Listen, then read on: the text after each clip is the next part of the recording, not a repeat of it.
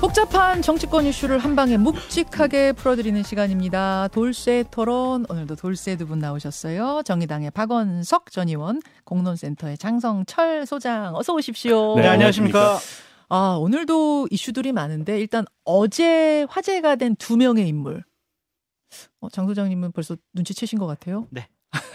그 두 분의 이야기를 좀 해보겠습니다. 먼저 이야기할 분은 국민의힘으로 입당한 이상민 의원 보고 오시죠. 호랑이 잡으러 호랑이 굴에 들어온다 라고 저 자신은 그렇게 다부진 생각으로 입당을 하게 되었습니다. 어, 국민의힘이 그 국민과 국가의 발전을 위해서 더 그 윤석열 정부가 성공하고 또 그 이후 정권 재창출이 될 수 있도록 그러려면 당장 이번 총선에 그 국민의힘이 원내 일당이 돼야 되지 않겠습니까? 과반이. 자, 이상민 의원의 어제 입당식에서의 발언 듣고 오셨는데 그 넥타이가 빨간색이 되게 많은데 그동안은 못 하다가 어제는 하고? 나왔다고 그러시더라고요. 어, 어떤 분 먼저 장소연님 어떻게 보셨어요? 배신감을 느낀다라고 말씀을 드리고 정치의 환멸을 느끼고 정치 평론에 우울증에 걸리겠다라는 좀 말씀을 드리고 싶습니다. 아니 왜 장 소장님이 배신감을 느끼세요? 아니 왜냐하면 이상민 의원님과는 우리 박원석 전 의원님하고 예. 몇번 사석에서 만나면서 예. 현 정치권의 개혁과 뭐 여러 가지 문제점에 대해서 의기투합도 하고 어, 여러 가지 서로 존중하는 그런 생각과 말씀을 많이 나눴는데 예, 예. 지금 이상민 의원님이 하신 말씀은 국민의힘 쪽 인사들도 거의 하지 않는 얘기를 지금 뭐 가감없이 하시는 것 같아요. 어떤 부분이? 아까 윤석열 정권 성공 위해서 윤석 어, 국민의힘이 다수당 돼야 되고 이런 얘기를 지금 국민의힘 인사들도 지금은 안 하는 상황이거든요. 음, 근데 저런 얘기를 가감없이 한다라는 게 참 변신이 놀랍다라고 말씀을 드리고 어. 그냥 까놓고 말씀드리면 철새가 호랑이를 못 잡습니다. 아 날아다니는 새가 호랑이 못. 잡는다. 그러니까 우리가 왜 철새라는 표현을 쓰냐면 네. 따뜻한 곳 양지 야당에서 여당으로 갈 때 철새라는 표현을 써요. 음, 음. 그러니까 여당에서 야당으로 가거나 아니면은 뭐 무소속 탈당을 하거나 그랬을 때는 음. 정말 가시밭길, 네, 험지, 뭐 정말 아주 눈보라가 몰아치는 야외 들판에 혼자 외로이 음. 고독하게 서가지고 국민을 위한 정치를 하겠습니다. 고독한 결단입니다. 이거는 음. 철새가 아닌데 저렇게 따뜻한 곳 찾아가는 것은 철새라고 볼 수밖에 없고 그냥 지금까지 말씀하셨던 것 민주당 내에서 음. 그리고 밖에서 네. 외쳤던 정의로운 얘기들이 결국에는 나 배지 한번 더 달아가지고 어, 국회 의장이나 부의장 한번 해볼까? 어. 그냥 선수 한번 더 달아볼까? 개인적인 욕심으로 비춰가지고 상당히 안타깝습니다. 그 말씀은 민주당도 국민의힘도 문제다라고 문제 제기를 하셨던 분이 왜 국민의힘으로 가냐 이 부분 이해할 수 없다 그 말씀. 이제 이상민 의원님이 민주당 안에서 했던 얘기들이 이상민 의원님이 국민의힘 안에서 하는 얘기들을 공격하는 수단이 될 거예요 결국에는. 아, 아, 그 그래서 부분에서 상당히 좀 안타까워요. 안타깝고 배신감 느낀다. 네. 박원석 의원은 어떠셨어요? 박원석 의원도 사실은 개인적으로 뭐 의견도 많이 나누고 이러시지 않았어요? 뭐 연초에도 전화 통화를 했었죠. 전화 통화를 연초예요? 지금이 네. 연초인데? 네, 연말 연초에 네. 뭐 같이 노선에 따른 선택이라고 보기 어렵고요. 결국 생존을 위한 어떤 현실적인 선택을 한 건데 뭐 정치인들의 그런 변신이 우리 정치사에 뭐 없었던 것도 아니고 아, 그렇게 유별나지도 않고 이상민 의원 스스로도 이번에 세 번째 당적 변경이잖아요. 음, 새삼스럽다고 보기도 어려운데 근데 지금 이제 양당 정치가 보이고 있는 그 양극단의 행태에 대해서 예. 그한 극단을 굉장히 내부에서 격렬히 비판을 하셨지 않습니까? 예, 예. 근데 지금 다른 극단에 가서 거기에는 마치 어, 비판거리가 없는 듯 저런 모습을 보이는 게 좀 이해가 안 되고요.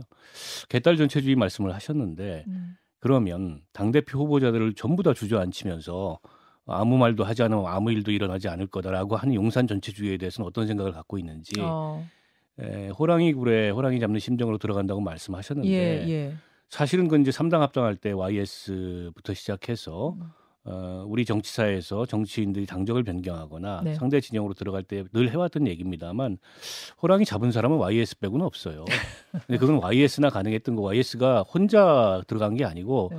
세력을 들어가 세력 판도를 바꿔버린 거거든요. 아, 어, 근데 그런 게 아닌 저렇게 이제 생존을 위한 현실적인 선택을 하면서 거창한 명분을 내세우는 것도 제가 보기에는 뭐 명분 없는 일이고요. 어, 이상민 의원이 그동안에 뭐 김건희 특검법부터 시작해서 네, 네. 음. 현 정부에 대해서 굉장히 비판적인 이제 발언 내지는 어떤 국회의원으로서의 활동 이런 걸 해왔는데 그럼 앞으로 어떤 활동을 하실까? 단지 정치인이 선거에서 이기는 게 굉장히 중요하고 선수를 쌓는 것도 중요한데 그것만을 위해서 정치를 한다면 그것만큼 사실은 아, 초라하고 또 비참한 정치가 없다고 생각하거든요. 그래서 뭐 저보다 선배 정치인이시고 또 가까웠던 분이기 때문에 네, 예. 아, 이렇게 비판하는 제 마음도 편치는 않, 않은데 어, 글쎄요 어떤 정치를 할지 좀 지켜보겠습니다. 국민의힘에 뭐 많은 정치인들이 입당할 수도 있고 영입될 수도 있어요. 음. 근데 이상민 의원이 저러면 안 된다고 저는 생각이 음. 들어요. 어쨌든 본인이 말과 행동을 통해서 민주당 내 개혁과 당대표의 독선적인 모습을 상당히 많이 지적을 했는데 예. 국민의힘 들어가서 어떠한 모습을 보일까. 아까 이제 모두 발언 봤었는데 본인 스스로 저 말 하는 것이 창피하지 않았을까 그런 음. 생각까지 들어서 솔직히 좀 연민도 듭니다. 그러니까 양 진영 정치, 극단주의 정치에 대해서 비판하셨던 분이 또 다른 극단으로 간 게 아니냐, 다른 진영으로 맞아요. 옮긴 거 아니냐 이 부분에 대한 말씀을 하시는 네, 거죠. 네. 이상민 의원의 앞으로의 행보 정말 호랑이 잡으러 갔다 가서 쓴소리 하겠다 내가 바꿔놓겠다 이 말씀을 아, 실천하실 수 있을지 이제 그 부분을 좀 지켜보면 될 것 같고 지켜볼 필요도 없어요. 왜요? 아니 아, 좀 김건희 지켜봅시다 아니 좀. 김건희 특검법에 대해서 딱 예. 하시는 말씀이 있잖아요. 어. 공동 발의도 하고 어. 특검 받아야 된다라고 저렇게 정의롭게 외쳤다라고 본인은 생각하고 말씀을 하셨었는데 아 이제 당론 따라야죠. 제가 뭐 음. 다른 어떤 주장을 할 수 있겠습니까? 꼬랑지 확 내렸잖아요. 어제 제 인터뷰요. 네. 음, 안 돼요. 이제 기대할 게 없어요. 두 분은 너무 기대를 내려놓으시는데 하여튼 하여튼 이상민 의원 어제 화제의 인물이었고요. 또 한 명의 화제의 인물이 있는데 이분은 불출마 선언을 해버렸어요. 국민의힘 김웅 의원 보시죠. 저는 제 22대 국회의원 선거에 출마하지 않습니다. 저는 지금의 국민의힘이 민주적 정당인지를 묻습니다. 제 답은 그렇지 않다 입니다. 그래서 저는 국민께 표를 달라고 할 수 없습니다. 우리 당이 가야 할 곳은 대통령의 품이 아닙니다. 우리 국민의 힘이 가야 할 곳은 우리 사회 가장 낮은 곳입니다. 그것이 보수주의 정당의 책무이고 우리의 미래를 여는 열쇠입니다. 어, 저는 김웅 의원이 아예 불출마를 선언하실 줄은 몰랐어요. 맞아요. 네. 그러니까 뭐 당을 차라리 탈당할 수는 있겠다. 뭐 신당 대열에 합류할 수 있기 때문에 당에 대해서 굉장히 쓴소리 많이 했고 그 과정에서 어 바위로 계란으로 바위 치는 것 같은 심정을 좀 느꼈을 거기 때문에 신당 가지 않겠는가 했는데 불출마 선언을 이렇게 불쑥할 줄 몰랐습니다. 깜짝 놀랐습니다. 무책임해 보이기도 하고 무기력한 모습을 보이는 것 같기도 합니다. 근데 정치적으로 본인이 많은 일을 하고 싶었지만 결국에는 현실적인 벽에 부딪힌 것이 아닌가라는 좀 생각이 들어요. 그래서 참 이해를 하면서도 좀 안타깝다라는 생각이 들어요. 그러니까 민주당이나 국민의힘 같은 경우에 장재원 의원은 좀 빼고 네. 좀 괜찮은 초선 의원들이 현실적인 벽을 너무 높게 생각을 해서 음. 야 내가 정치권에서 할 수 있는 게 없구나라는 음. 무력감에 빠진 것은 참 안타까운 부분이 있어요. 괜찮은 의원들이었거든요. 지금 민주당에서는 이탄희 의원, 그렇죠. 홍성국 의원, 맞아요. 홍성국 의원은 차라리 가서 강연 한 번 하는 게 낫겠다 대학생들한테 네. 뭐가 바뀌질 않는다 이놈의 네. 정치판은 이러면서 나가셨고 그러니까 전문가. 영역으로 인재 영입을 이- 돼가지고 네. 뭐 선풍적으로 또 인기 끌어가지고 네. 저분들 국회의원이 됐는데 예. 4년 만에 저런 식의 판단과 생각을 가진 게 음. 본인 잘못인지 아니면 정치권 잘못인지 알 수는 없지만 좀 안- 너무나 안타까워요. 안타깝죠. 김웅 의원 같은 경우에. 예, 김웅 의원이 이제 정치 피로감 네. 이런 걸 느끼면 호소하면서 어제 불출마 선언했는데 박원석 의원을 지낸 예, 저 현, 어, 국회의원을 지낸 박원석 의원이 저 장면을 보는 뭐 심정은 개인적 좌절이 큰 것 같다는 느낌은 듭니다. 음. 근데 그럼에도 불구하고 네. 어, 정치인으로서의 선택은 그 좌절을 뚫고 나가기 위해서 그 뭔가 음. 변화를 만들기 위해서 어, 출마하고 다시 어떤 국민으로부터 어떤 권한을 부여받고 이런 선택을 하는 게 정치인다운 선택이죠. 그런 면에서 뭐 김웅 의원의 개인적 심정은 충분히 이해하고 예. 또 거기에 일정한 자기 성찰이 담겨 있는 것도 인정합니다만 음. 정치인으로서의 선택으로는 그렇게 공감하기 어렵다. 아 그래요? 아, 이런 생각이 들고요. 어. 음, 또 그러면 내가 다른 정치적 도전을 통해서 음. 어, 이런 어쨌든 대한민국 정치에 답답하고 음. 좌절스러운 면을 바꾸겠다. 근데 그것도 아니고 당내에 남아서 네. 할수 있는 일을 하겠다. 예 예. 근데 국회의원도 아니면서 당내에 남아서 할 수 있는 일은 보수 정당에서 없습니다. 없어요? 유력 대선 주자도 아닌데 무슨 어. 보수 정당에서 배지도 없이 당내에 남아서 더군다나 소수파가 할 수 있는 일이 있겠습니까? 무슨 없어요. 무슨 장 이런 거 맡아서 뭔가 좀 당의 개혁 그걸 누가 맡겨줍니까? 제가 보기에는 없고요. 그래요. 그래서 약간의 저는 도피의 그런 모습도 느껴진다고 생각하고 현실 도피? 예. 어. 물론 안타까운 일이죠. 우리 정치가 얼마나 네, 네, 이렇게 네. 극단까지 가 있으면 초선 의원들이 불출마. 그러니까요. 지금 뭐 민주당의 오영환 의원, 강민정 맞다. 네. 의원, 이탄희 의원, 홍성국 의원 다 비슷한 심경에서 음. 불출마 선언. 물론 이제 명분은 조금씩 다르긴 하지만 근데 그런 좌절이 깔려 있는 거잖아요. 김웅 음. 의원까지 포함해서 예. 이게 지금 우리 지금 정치의 상태를 보여주는 큰 문제이긴 한데 예. 그럼에도 불구하고 정치인은 어, 내가 그걸 바꾸기 위해서 어떤 정치적 도전을 하고 어, 또 정치인이 정치에 대해서 피로감을 느끼면 국민들은 답이 없어요. 그렇지 않습니까? 국민들이 느끼는 그런 피로감을 네. 대신해서 말해주고 바꿔줘야 될 사람들이 정치인인데 정치인들이 좌절해가지고 나가 떨어져서 음. 느끼면 국민들 입장에 답이 없는 거예요. 음. 그래서 저는 정치적인 결정이라고 선뜻 박수를 보내지는 못하겠다 이런 아, 생각입니다. 그럼. 양심에 찔려가지고 네. 그 양심의 음. 무게감을 짓누르는 음. 그러한 일에 대해서 상당히 본인도 좀 명구스러워한 부분이 있지 않을까라는 음. 좀 생각이 들어요. 그러니까 김웅원의 지금까지 의정 활동이라든지 네. 아니면 정치적인 메시지를 던진 것에 대해서 비판할 대목은 없었는데 단 한 가지가 있어요. 어떤 거요? 고발 사주권과 관련해서는 네. 기억이 안 난대요. 음, 음. 그러니까 그 부분에 대해서 본인도 이런 양심에 반하는 그러한 판단과 얘기를 하는 것이 어느 정도 짐이 되지 않았을까 그런 생각도 좀 들어요. 저는 이런 그 격언을 말씀드리고 싶어요. 우리가 아, 정치에 좌절해서 네. 정치에서 눈을 돌리는 순간 더 나쁜 자들의 지배를 받게 됩니다. 음. 근데 지금 국민의힘은 저렇게 되면 더 나빠져요. 어. 김웅 의원 같은 사람이 정치를 내려놓고 포기하는 순간 더 좋아질 수가 없습니다. 참 그 뭐 아픈 말씀이네요. 예.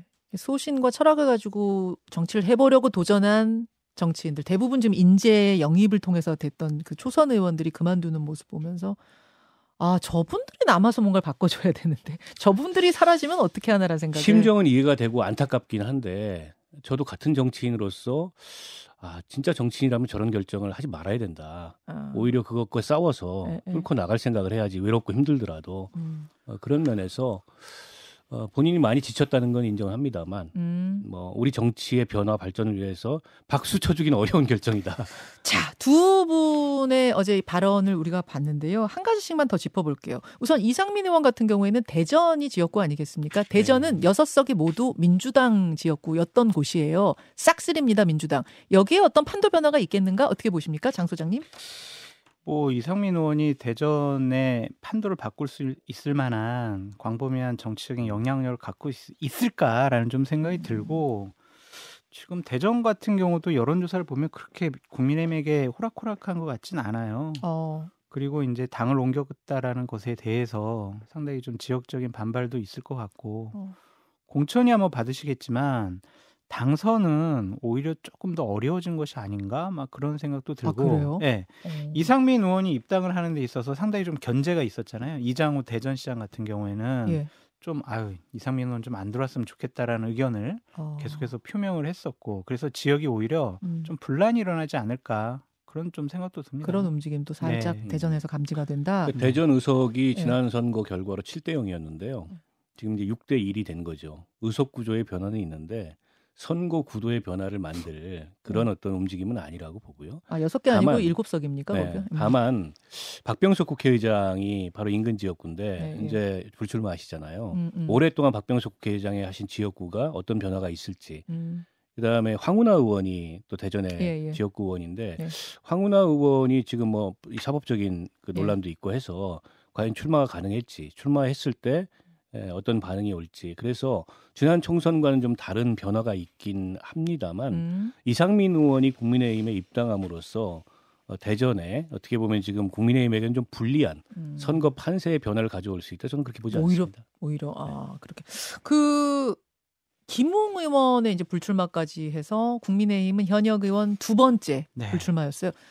물론 장재원 의원 케이스랑 김웅 의원 케이스는 좀 많이 다르긴 합니다만 또 다른 현역 의원 불출마 움직임 있습니까? 안 나올 것 같아요. 안 나와요? 예, 왜냐면은 수도권에 국민의힘 의원들 중에서 좀 어려운 지역이라고 볼 수 있는 게 이제 김웅원 지역이거든요. 네. 다른 지역은 뭐 상당히 국민의힘 쪽에 유리한 지역이란 말이에요. 음, 거기 있는 분들이 자발적으로 나 정치 안 할래요라고 할 분들은 없을 것 같고 음. 공천을 못 받으면야 뭐 안 나오고 뭐 다는 뭐 정치를 더 이상 안 하겠습니다라고 선언할 수는 있겠지만 그분들이 또 영남권에서도 특별히 뭐 더 이상 불출마 선언하진 못할 것 같아요. 알겠습니다. 알겠습니다. 어제 화제가 된 두 인물과 관련한 논평을 먼저 좀 해봤고 어, 민주당 이야기로 넘어가 봐야 될 것 같아요.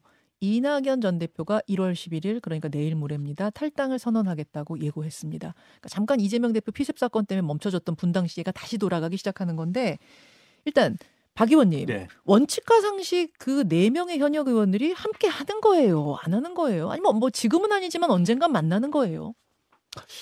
그 이낙연 대표 쪽하고 원칙과 상식 분들하고 얘기를 하고 있죠. 얘기를 안 하고 있겠습니까? 음. 어, 다만 이제 구체적인 일정에 관해서까지 예. 합의가 이, 충분히 이루어졌는지는 잘 모르겠어요.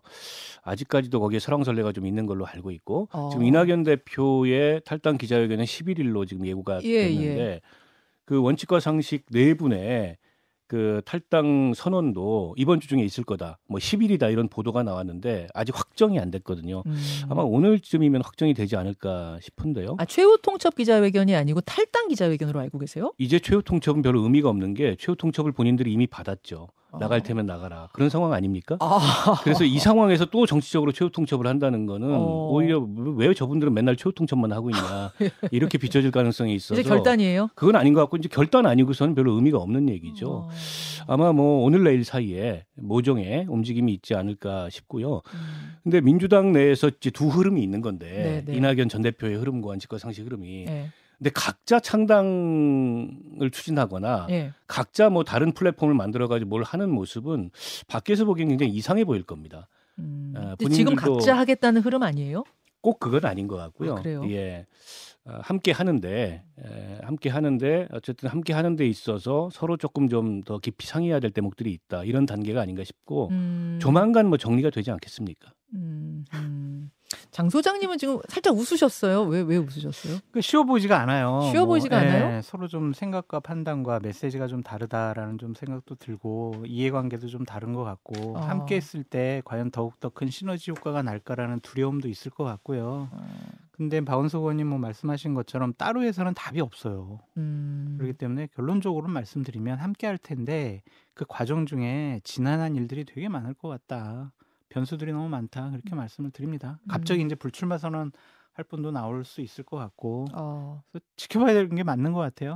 그 이낙연 신당이 함께하기로 한 이석현 전 국회 부의장 네. 육선의 전 의원이죠. 이석현 전 부의장은 어, 현역 중에 한 일곱 여덟 명이 함께 합류할 것 같다. 아예 숫자를 못 박아서 이야기를 했어요. 그러니까 그게 화자와 네. 그뭐 듣는 말하는 분과 듣는 분의 어 뭐라고 해야 되나 그 단어에 대한 의미를 서로 다르게 생각을 하는 것 같아요. 막 아유 나와서 잘 되길 바랍니다.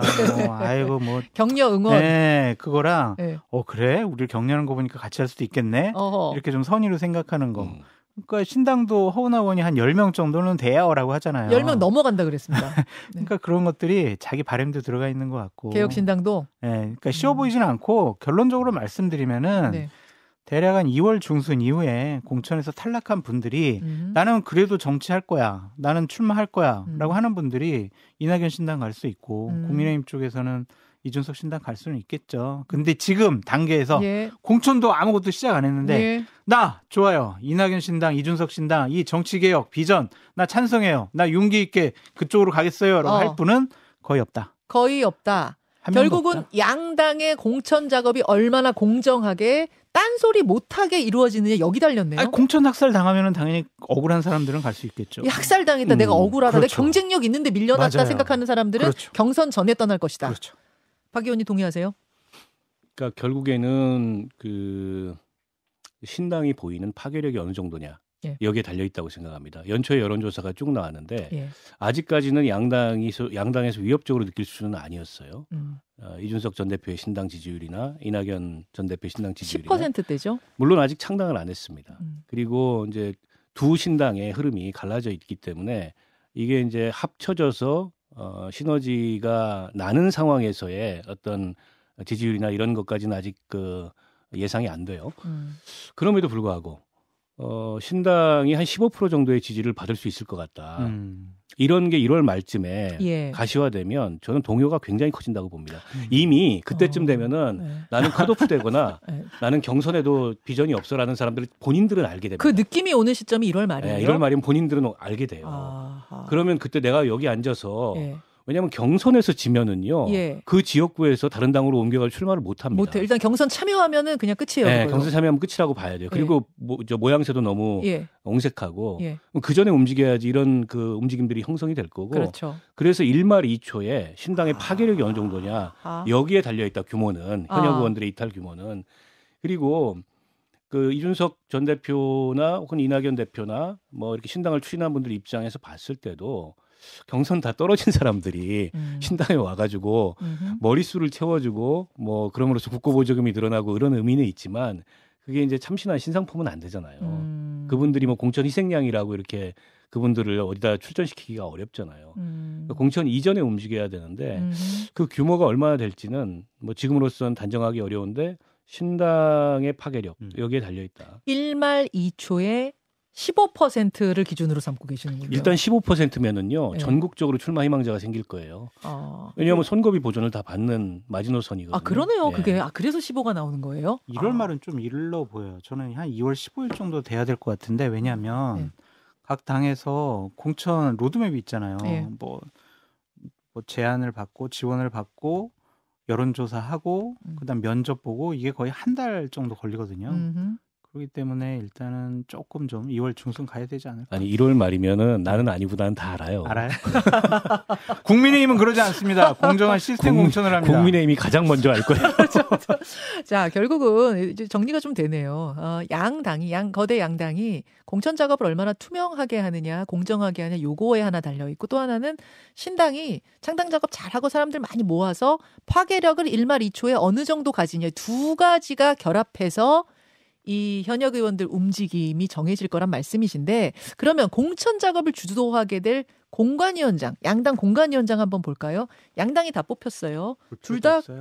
둘 다 교수죠, 두 분 다. 볼 필요도 없는 게 그냥 이재명 당대표를 옹호하고 이재명 당대표랑 가까운 분 그리고 윤석열 대통령을 옹호하고 윤석열 대통령과 그냥 눈빛만 보고 호흡 맞출 수 있는 분 이런 분들이 공관위원장 됐어요. 아, 양쪽이 다 왜 왜 이렇게 단정적으로 얘기하세요? 아니 이제 국민의힘의 공관위원장 같은 경우에는 예. 2020년도에 예. 윤석열 당시 검찰총장이 추미애 장관으로부터 세게 이제 징계를 받고 수사 지휘권 통해서 당신은 관여하지 마라고 했을 때 네. 되게 세게 옹호하는 인터뷰도 하고 음. 2022년도에 검수완박 법안 이런 것이 나왔을 때 이거는 정말 말도 안 된다. 헌정 사상 이런 거는 말도 안 된다라는 식의 세게 어, 윤석열 당시 검찰총장을 옹호하는 그런 인터뷰를 세게 해줬던 분이거든요. 그 당시는 판사였던 거죠, 이 교수가. 어, 교수였어요. 그러니까 한국 법학회 아, 회장. 교수였습니다. 예, 예. 판사 출신 고대 교수인데 교수. 그 예. 이야기를 하실 때쯤에는 고대 고대 교수였군요. 교수하면서 정영환 한국 교수. 예. 법학회 회장 하셨던 분인데 그런 거 보면 내 편을 그냥 내가 뭐 구체적으로 뭐 지시하지 않아도 그냥 실무진에서 올라오면은 그냥 도장 찍어줄 사람 사적으로도 그분 그 춘분 관계가 두터우세요? 모르겠습니다. 윤 대통령하고? 그건 모르겠는데 어. 언론상에서 보면은 그 윤석열 대통령 편 들어준 분이거든요. 어. 그러니까 내 편이에요, 내 편. 그러니까 아니 저는 뭐 내 편인지 남의 편인지 그런 건 잘 모르겠는데 왜 또 법률가냐 아, 그 부분. 네, 이런 생각은 들어요. 아 결국 국민의힘에서 음. 지금의 이제 윤석열 대통령 한동훈 비대위원장 체제의 네. 여권에서의 공정과 뭐 원칙, 상식 이런 거는 결국 이제 법률가들이 하느냐 안 하느냐로 음. 이제 이 결론이 내려지는 게 아닌가 싶고요. 어, 이분들은 법의 지배를 법률가들의 지배로 생각하는 게 아닌가 음. 심지어 그런 생각마저도 드는데 그 공관위원장이 지금과 같은 상황에서 또 법률가가 되면 당연히 음. 윤 대통령하고 친해서 음. 뭐 특별한 인연이 있어서 이렇게 해석될 소지가 있고 그게 이제 공천의 공정성에 대한 시비거리가 되거든요. 음. 그러면 그보다 좀 결이 다른 정치적 경험이 풍부하고 당내 여러 가지 불안 요인을 좀 안정시킬 수 있는 그런 안정감 있는 공관위원을 선택하는 게 정치적으로 맞는 선택으로 보이는데 저렇게 선택을 한단 말이죠. 누구지도 모르는 분을 심지어 갑자기 그다음에 정치 경험은 조금도 없는 분을 그냥 음. 법률가라는 이유로 아니 법률가면 다 공정하고 다 상식적입니까? 그렇지 어허. 않거든요. 총선 공천에 있어서 그리고 정치를 하나도 모르는 분들이 이 공천 작업을 주도해 가지고 음. 과연 그게 좋은 결과를 물론 정치를 너무 잘하는 분들이 해 가지고도 망한 적이 많아요. 다른 데서 음. 공천하겠다라는 의지의 표현이죠. 아니 그러니까요. 저 얘기는 제가 하고 싶은 얘기가 그거예요. 네. 공천은 음. 정해져 있다. 그렇지. 그 정해진 내용을 집행할 사람이 필요했던 거고 그 집행자로 낙, 낙점이 된 거고요. 민주당은 조금 달라요. 이명백 왜요? 교수는 워낙에 이게 저명한 민주주의 학자고 네. 지금의 이런 파퓰리즘 개딸 정치에도 굉장히 비판 많이 했던 분이에요. 다만 공관위원 구성을 보니까 여기도 비슷하다. 김현정의 뉴스쇼는 시청자 여러분의 참여를 기다립니다. 구독과 좋아요, 댓글 잊지 않으셨죠? 알림 설정을 해두시면 평일 아침 7시 20분 실시간 라이브도 참여하실 수 있습니다.